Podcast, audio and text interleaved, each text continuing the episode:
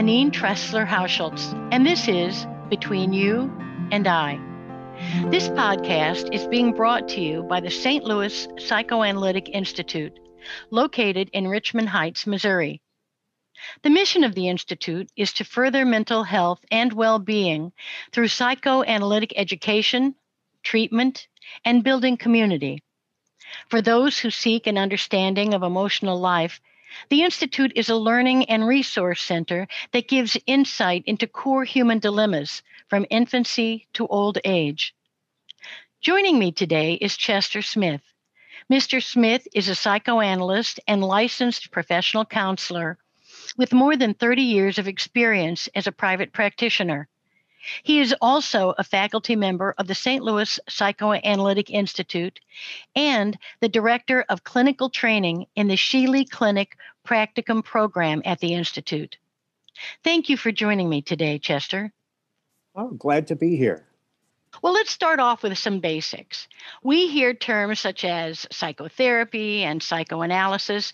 They're big, and I think they can be off putting. Can you give us a brief description of what these are and what differentiates them? Sure, sure. Um, you know, I'll start out broadly. Uh, psychotherapy is a term that really covers a range of approaches to treatment. At the Institute, we specialize in a form of psychotherapy that is psychoanalytically informed, which means it's therapy based on theory and literature in psychoanalysis. Now, let me explain the difference between psychotherapy and psychoanalysis. Um, therapists can train at the Institute to be psychoanalytically informed therapists. Um, they can also go on to training to be an analyst. The difference is becoming a psychoanalyst is much more involved and takes more time. Uh, it's a type of treatment, psychoanalysis is, that incorporates working with the unconscious mind, understanding that the unconscious mind has a big part in symptoms that we experience due to inner turmoil or conflict. Very impressive. um, when we hear the word therapy or psychoanalysis, I, I, personally go to images of Sigmund Freud and a patient lying on the couch. Um, is psychotherapy, how, how different is it today? Great question. You know, Sigmund Freud really laid the groundwork for psychoanalysis. It, to this day, it, it's very impressive uh, some of the, the concepts and, and therapeutic techniques uh, that he developed are still in use today and really provide kind of the foundation of psychoanalysis. Now, having said that, much has been written and developed on psychoanalysis since then. We have contemporary theories that take into consider a broader view of the human psyche and uh, a, a range of schools within psychoanalysis that have their own ways of understanding the work. Tell me a little bit about your own private practice. What is what is your approach? Sure, sure. Well, I'm a psychoanalyst, so I work within a psychoanalytic model.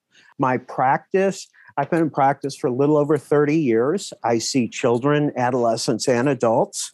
I'm an adult psychoanalyst and a child psychotherapist, just to complicate things a little bit. um, there are those that go on to train to be child psychoanalysts. Tell me a little bit about what are the most common things, if there if there are such a thing, the reasons that people come to you for therapy. Yeah, among adults, and it, what I try to do is I see uh, adults roughly half of in roughly half of my practice is adults, half of it is adolescents and children.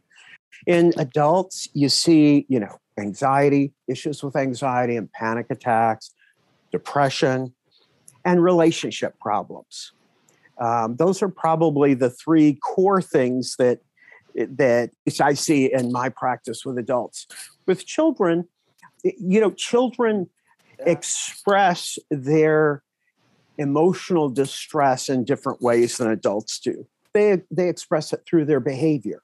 So with children, you see, you know, opposition, misbehavior, defiance, academic issues, um, all of which can be tied to uh, our topic, which is early trauma. It sounds like the thing, no matter the age of the patient, would be that they're all united in the idea of suffering, and therapy is there to alleviate it. That's right. That's right. You know, I'd mentioned before that there are other approaches to therapy. Uh, the psychoanalytic approach is really the only one that looks to understand the source of the distress as a way to alleviate symptoms. Other approaches are much more of a symptom management type, the more behavioral approaches, where they're really looking at just finding ways to bring the symptoms under control. We see I see a lot of people in my practice that have tried behavioral approaches and, and found them lacking for various reasons. And you, you know, these folks end up coming into therapy realizing that there is something going on inside of themselves that really needs to be addressed if they're going to begin to feel better. I would think that um, there would be great difference. I, I appreciate the fact that you te- that you um, work with both adults and children, but I would think that the approach in, in treating children would be rather different. Can you talk a little bit about what approach you use with them? Absolutely. Children are not going to sit face to face and talk about themselves for 45 minutes. They just aren't equipped to do that. So, what child therapists have to do is kind of meet the child where they are. With the younger child, it's through play. And it's within the play that much of the work with the child occurs. And I'll give you an example. One of the areas that I work in is adoption. I have I have a, a, basket full of little dolls, and they're set up in in terms of family members. So they have all different age ages of children among the dolls, all different ethnicities. And children, uh, children who have been adopted will often use these dolls to recreate their own experience in their relations with their caregivers. And it provides a way to work through what we call displacement on the child's issues. You really have to be trained to understand play and to be able to interpret meanings of play for the child to be able to make use of it.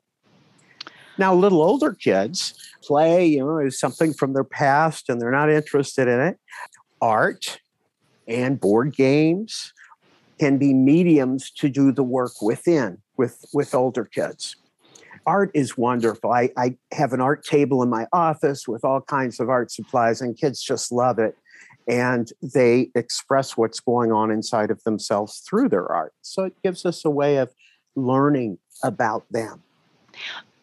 Let's talk a little bit about, say, the, the parent's um, perspective. I would think that if I have a child that needs therapy, and first of all, you know, how do I know for sure my child needs therapy? But I would think there'd be a lot of guilt and a sense of having failed that that that I'm not doing enough for my child or something like that. Do you encounter that?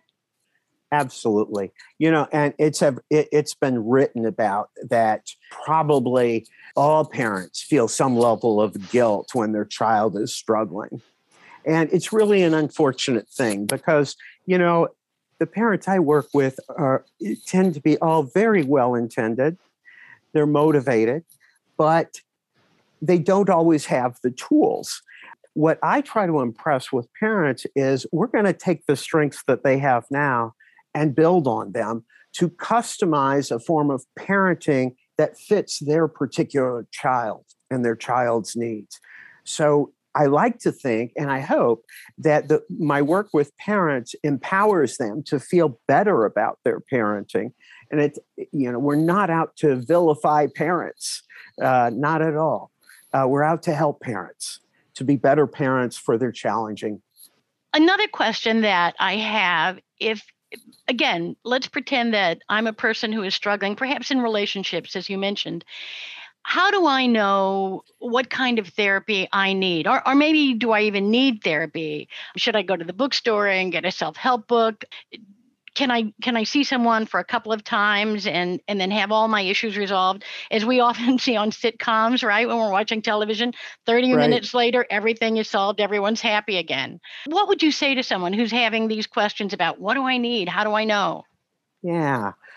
That's a great question because I think when someone is considering therapy, what do you do? You know, eh, how do you find a therapist and a good therapist? That's the starting place. Let me just say that the Institute has kind of a, a, a clearinghouse for calls. You know, the clinic turns no one away based on ability to pay, the Sheely Clinic. But if people are able to pay or have insurance that covers, we can give them names of therapists that we know the training of, we know the person through their training at the Institute. Now, as far as when should somebody consider therapy, you know, it's going to be different for each person. But whatever their concerns are, symptoms or concerns, if they're ongoing, and by that I mean have been a problems for months or years, there's a very good possibility that therapy would be helpful. Many, most probably, of our problems are issues that are deep seated from early in life, and it takes time to uncover them, to work together, the therapist and the patient working together as a team to uncover what's behind the symptoms that they're experiencing, which leads not only to healing, but growth emotional growth. Well, it sounds really encouraging.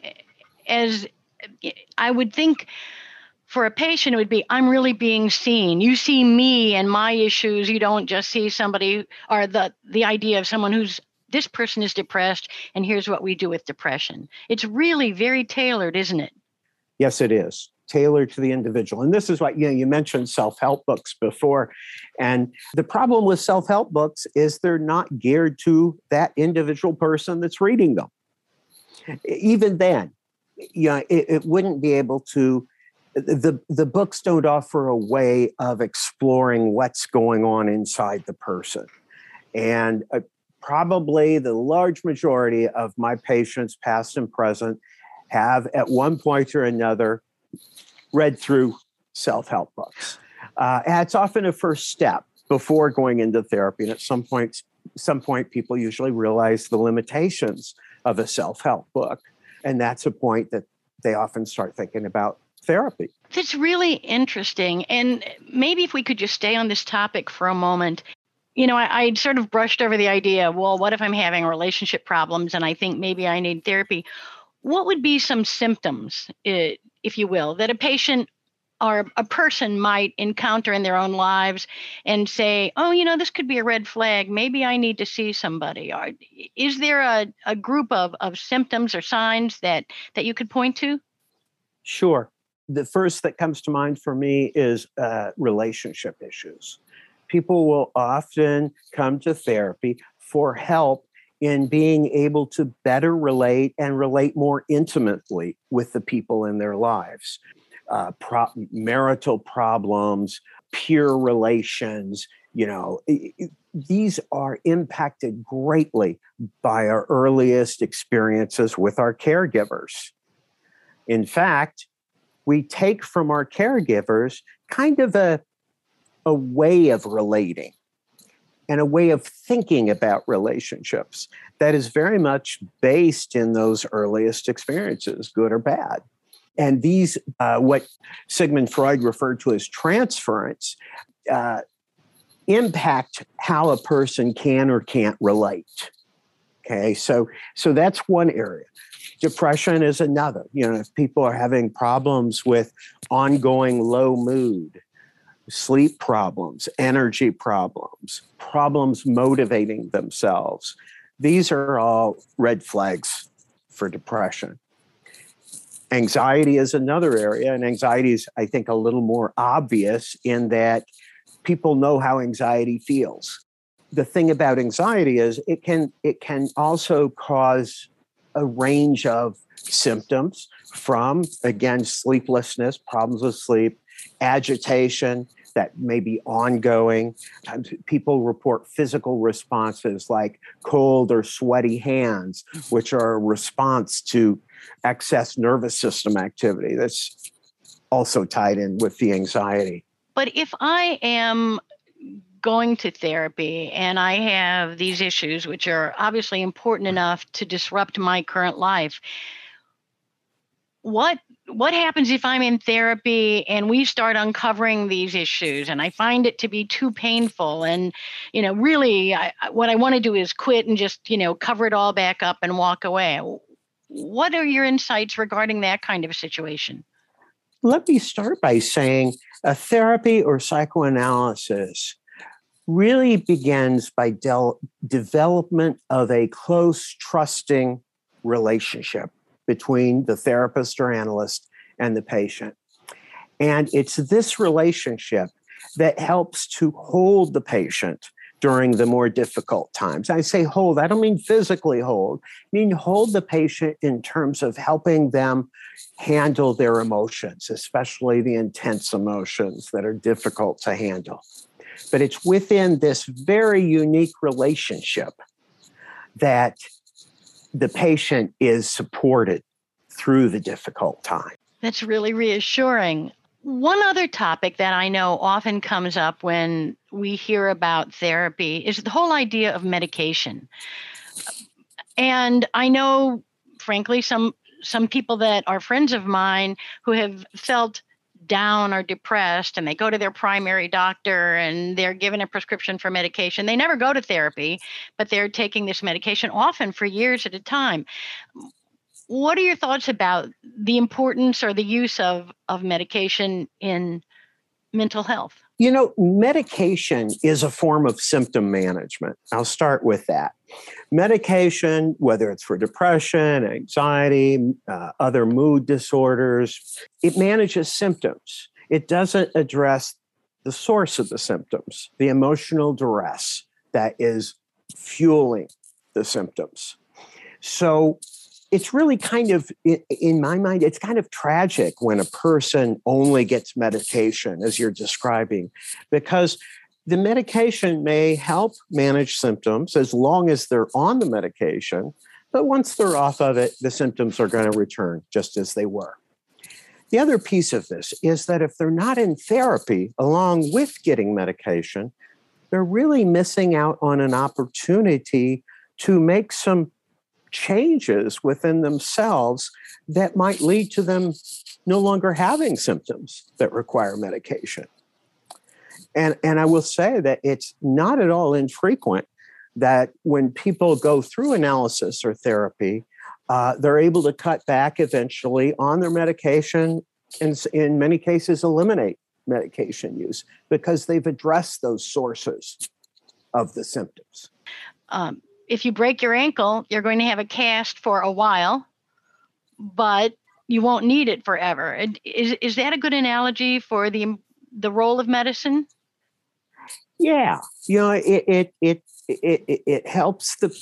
I guess in this way, the way that I'm thinking it's similar to medicine is that the cast kind of holds things together in a way that that prevents pain while the healing occurs so in that way, I think the medicine medicine you know can be helpful, but it's the therapy that is really promoting the healing.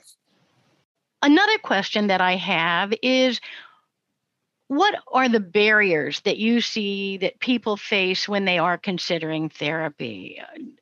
I don't know. Is it uh, the the idea that uh, maybe I can solve these problems on my own? Maybe it's too expensive. Maybe it'll go on forever what are what kind of things do you encounter?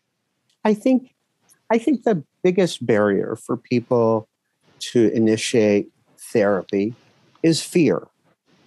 That, you know, Freud, Sigmund Freud talked about resistance. And he talked about resistance as being something used to avoid pain. Okay? It's human nature to want to avoid pain. Well, uh, you know a person person is struggling and they've had some traumatic experiences in their past, they may be very afraid of pursuing those matters.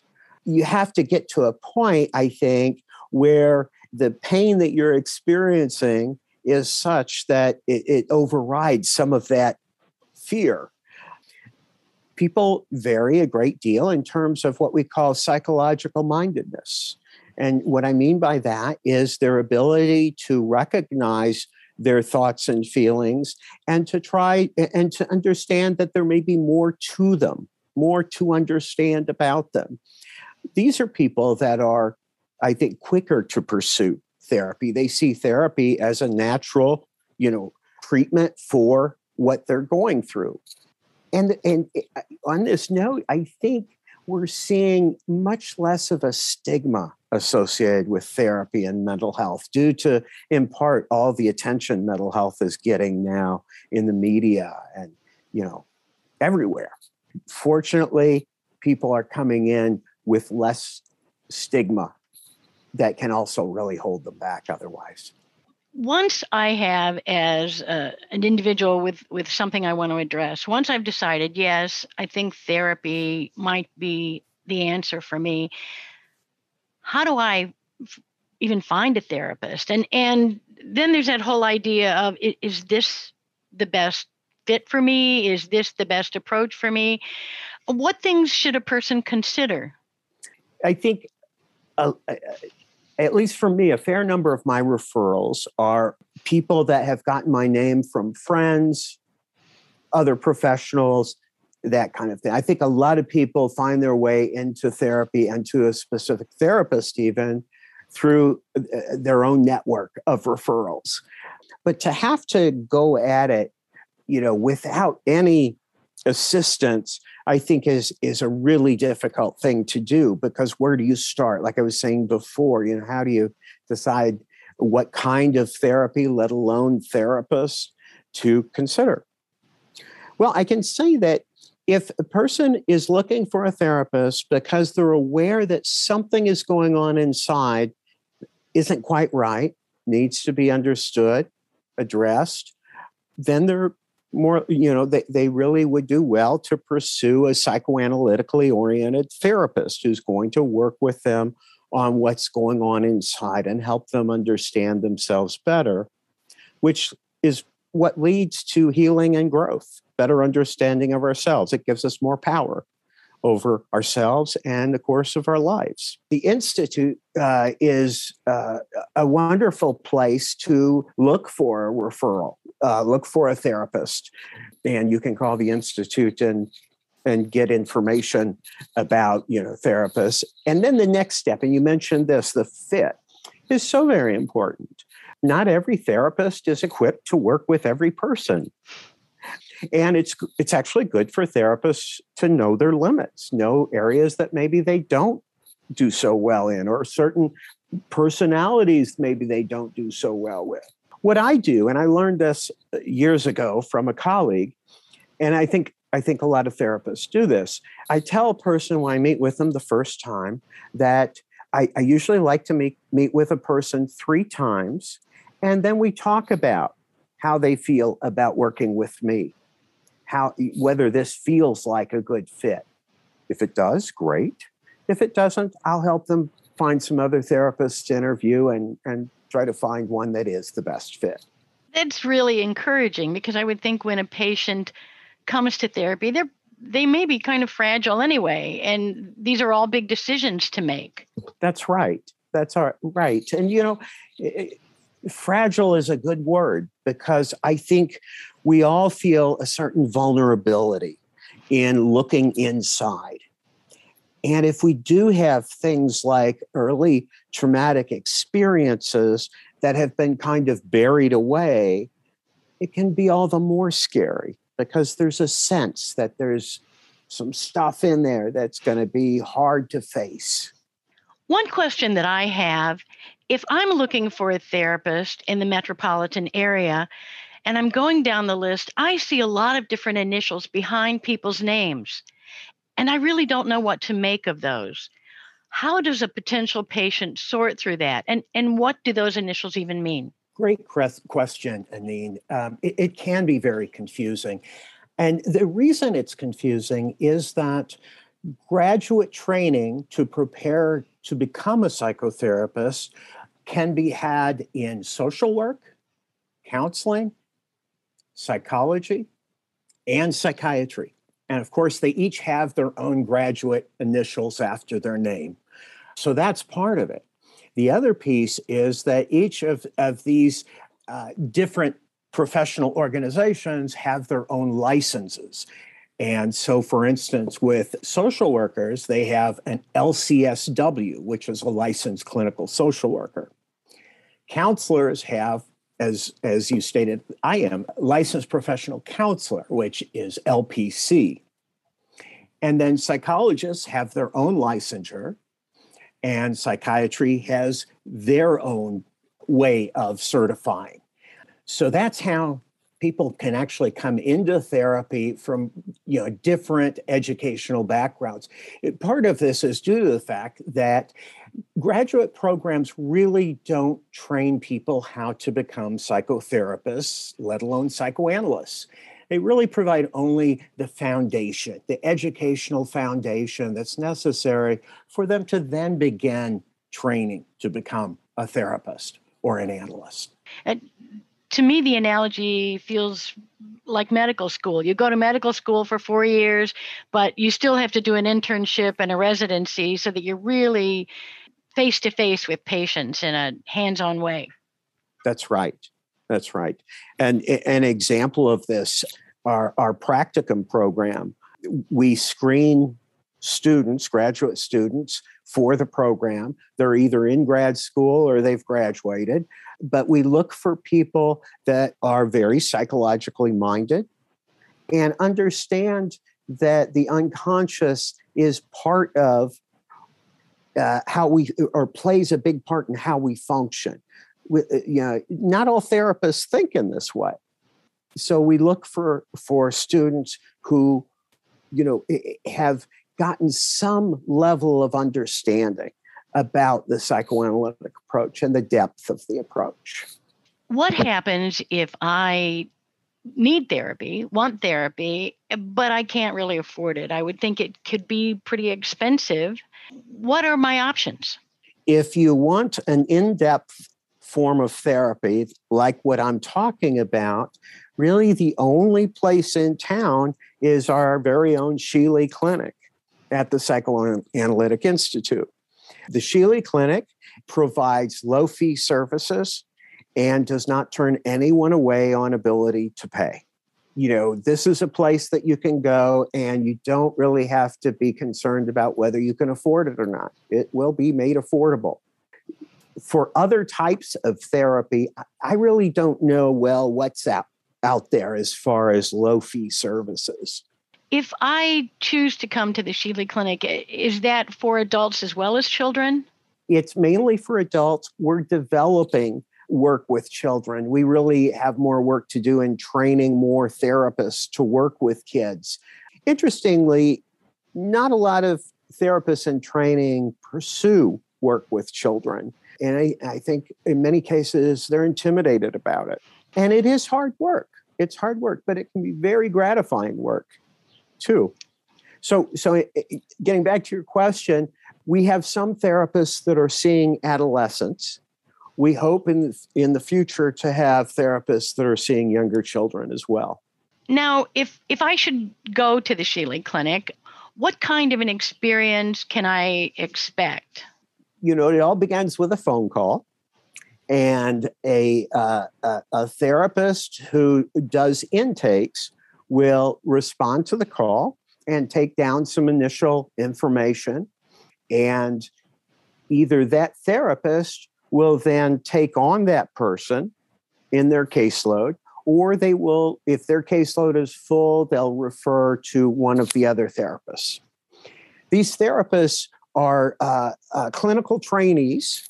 It's you know you mentioned residency before. It's kind of like that. You know they're in training, but they they have a foundation background in mental health and they're closely supervised and trained within the practicum program.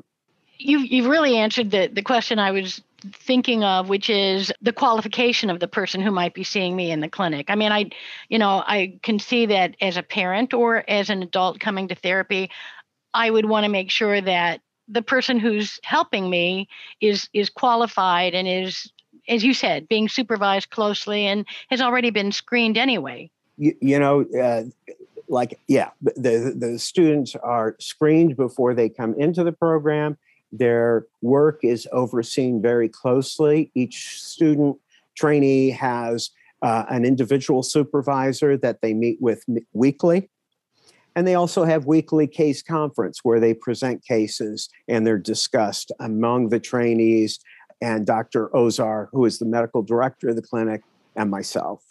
We all know that confidentiality is very important in healthcare in general, but I would think it's particularly important in the field of mental health. Um, can you speak to that? In one way, confidentiality is everything because you really don't have treatment without it. You just you can't. If a if a patient can't trust their therapist, how can they how can they do the work with them? How can they open up, you know, and reveal things? So we take confidentiality very seriously. When when trainees present material, all identifying information is disguised. For example, we use pseudonyms. We don't use names or initials we if a person is works at you know such and such location the very most that will be told will be what kind of work they do certainly not the company or organization they work for so confidentiality is protected every way possible if a patient is coming through the clinic and the student uh, trainee who's been assigned uh, is ready to graduate, what happens? Does, does that therapy end?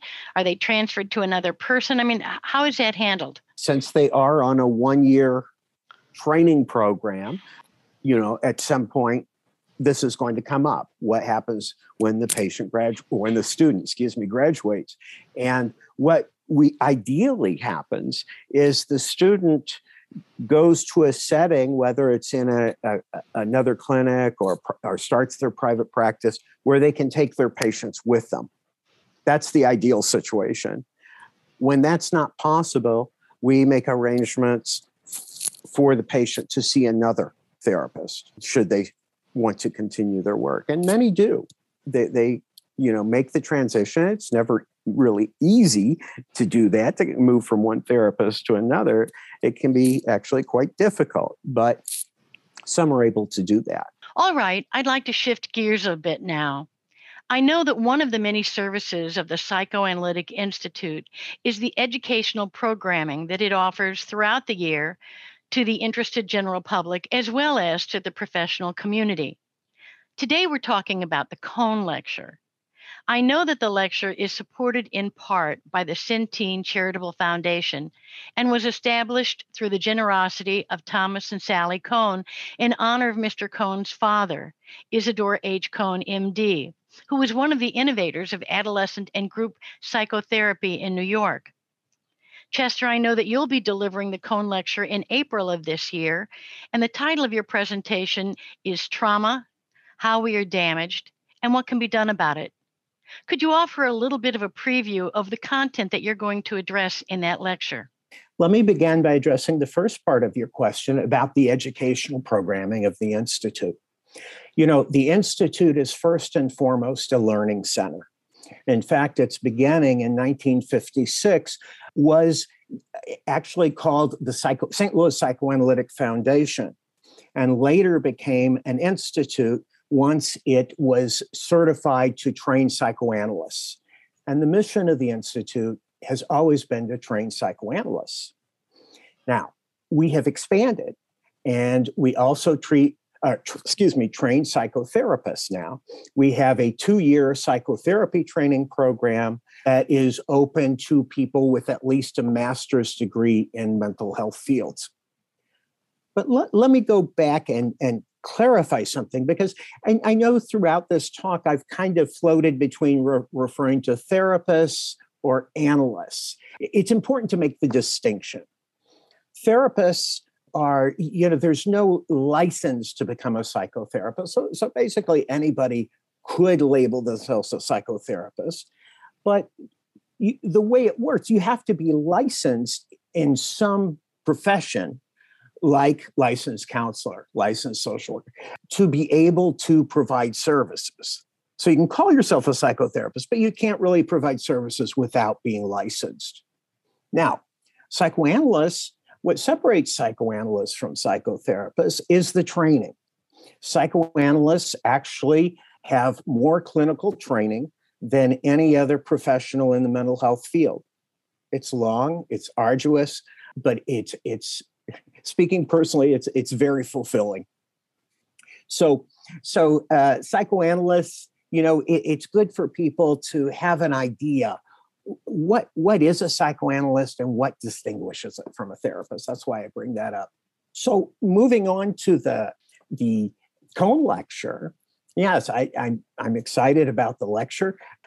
Basically what it's going to cover as you mentioned uh, is going to talk about trauma. We're going to give a definition of trauma and talk about different types of trauma. And then we're also going to talk about what happens very early on that can be traumatic to a child in those earliest months and years. And and, and part of that has to do with the quality of the attachment experience with the primary caregiver. So, we're going to look at that and talk a little about things that can go wrong in that earliest attachment experience that can have traumatic kinds of effects on the child that can be present throughout their lives. So, we're going to look at that pretty closely. And then we're going to talk about how trauma affects people emotionally, how trauma in childhood can disrupt development and cause a range of problems that can be lifelong if not treated. We're also going to talk some about how trauma can impact one's physical health. And uh, just just give a little uh, piece from the actual talk uh, to illustrate this.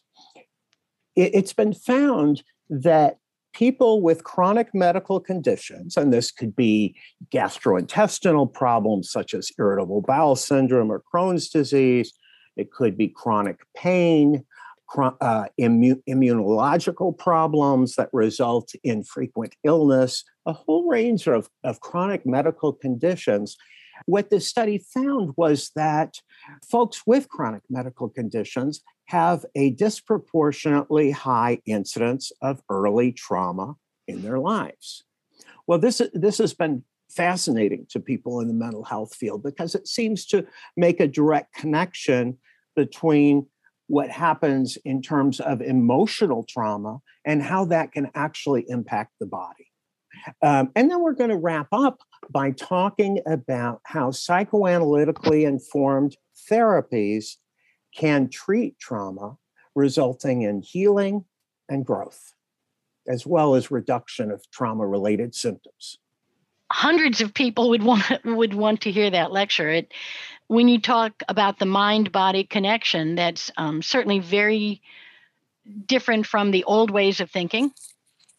And it also, I think, is something that so many of us could relate to in terms of yes, I know a person who uh, encountered X, Y, or Z, and then, and it sort of followed them through their lives, you know, that kind of an mm-hmm. idea.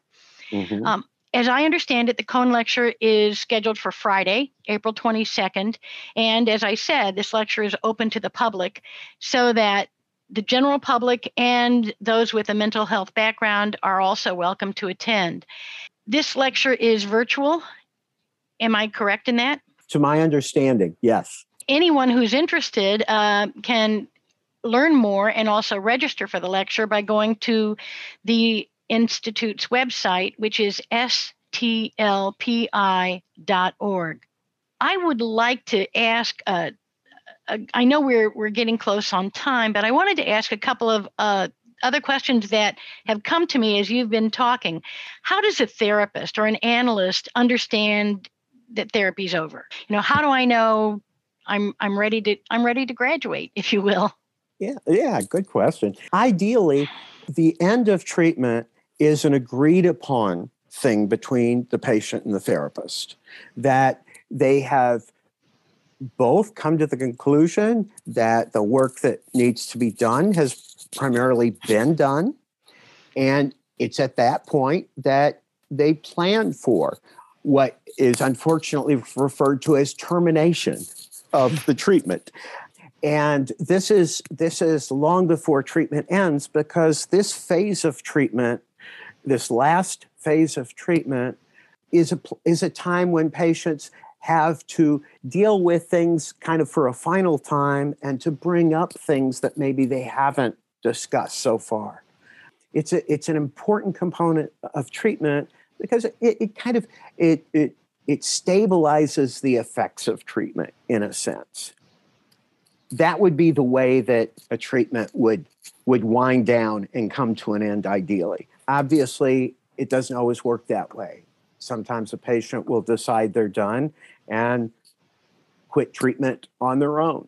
It's unfortunate when that happens because they're they're they're missing out on a really important component of treatment and that is the termination phase. Kind of adding on to this it's not at all uncommon for people to come back and resume their therapy with the therapist they had previously at some later point in their life. Either new issues have come up or something that hadn't been fully worked through in the previous treatment needs to be further addressed. Before we close, I would like to ask one question, which is if someone someone that you know um, came to you and said, "I'm thinking about therapy," what would you say to encourage them? I would want to encourage them, uh, first of all, because it's not easy to take that step. And sometimes we need support in making the decision and following through to start therapy. Um, to encourage them, I would talk about the, th- the, the potential benefits of therapy, how it can leave one feeling better about themselves, better about their lives, and more empowered to live the kind of life that they want to live. It's also it also can be very helpful for people that feel like they don't really know themselves well. It's a way to better learn about oneself. So I would mention that. I one other question that I have that that has just come up, and this really sort of harkens back to the you know the the Freudian Freudian model. When a patient goes into therapy, uh, are they supposed to talk? Uh, does the therapist talk back? I mean, you know, I mean, are they supposed to just say everything and the therapist just nods? Or, or I don't really understand what a person could expect there what is encouraged with this type of therapy is that the person speak as freely as possible, as unedited as possible. And the therapist's role is to help them to be able to do that and then to listen to what they have to say and try to make sense of it, to find meaning in what they're saying that's beyond what they understand about themselves. So as I said earlier, it truly is a partnership, you know, between therapist, analyst, and patient uh, working towards the same goal, and that is helping the patient to better understand themselves and their problems and to be able to heal and move on with their lives. Mm, that's encouraging. And we're we're closing on an encouraging note. I know that many of the topics that we have touched on in today's podcast could easily be expanded into multiple podcasts of their own. But Chester, I thank you so much for joining me and sharing your insights. It's been a pleasure. Well, thank and, you for having me. And to our audience, I'd like to thank you for joining us for today's podcast. You can learn more about the St. Louis Psychoanalytic Institute future lectures, podcasts, and class schedules for training. If you'll visit stlpi.org or you can call 314 361 7075. This is Anene Tressler Hauschultz. Until next time, between you and I.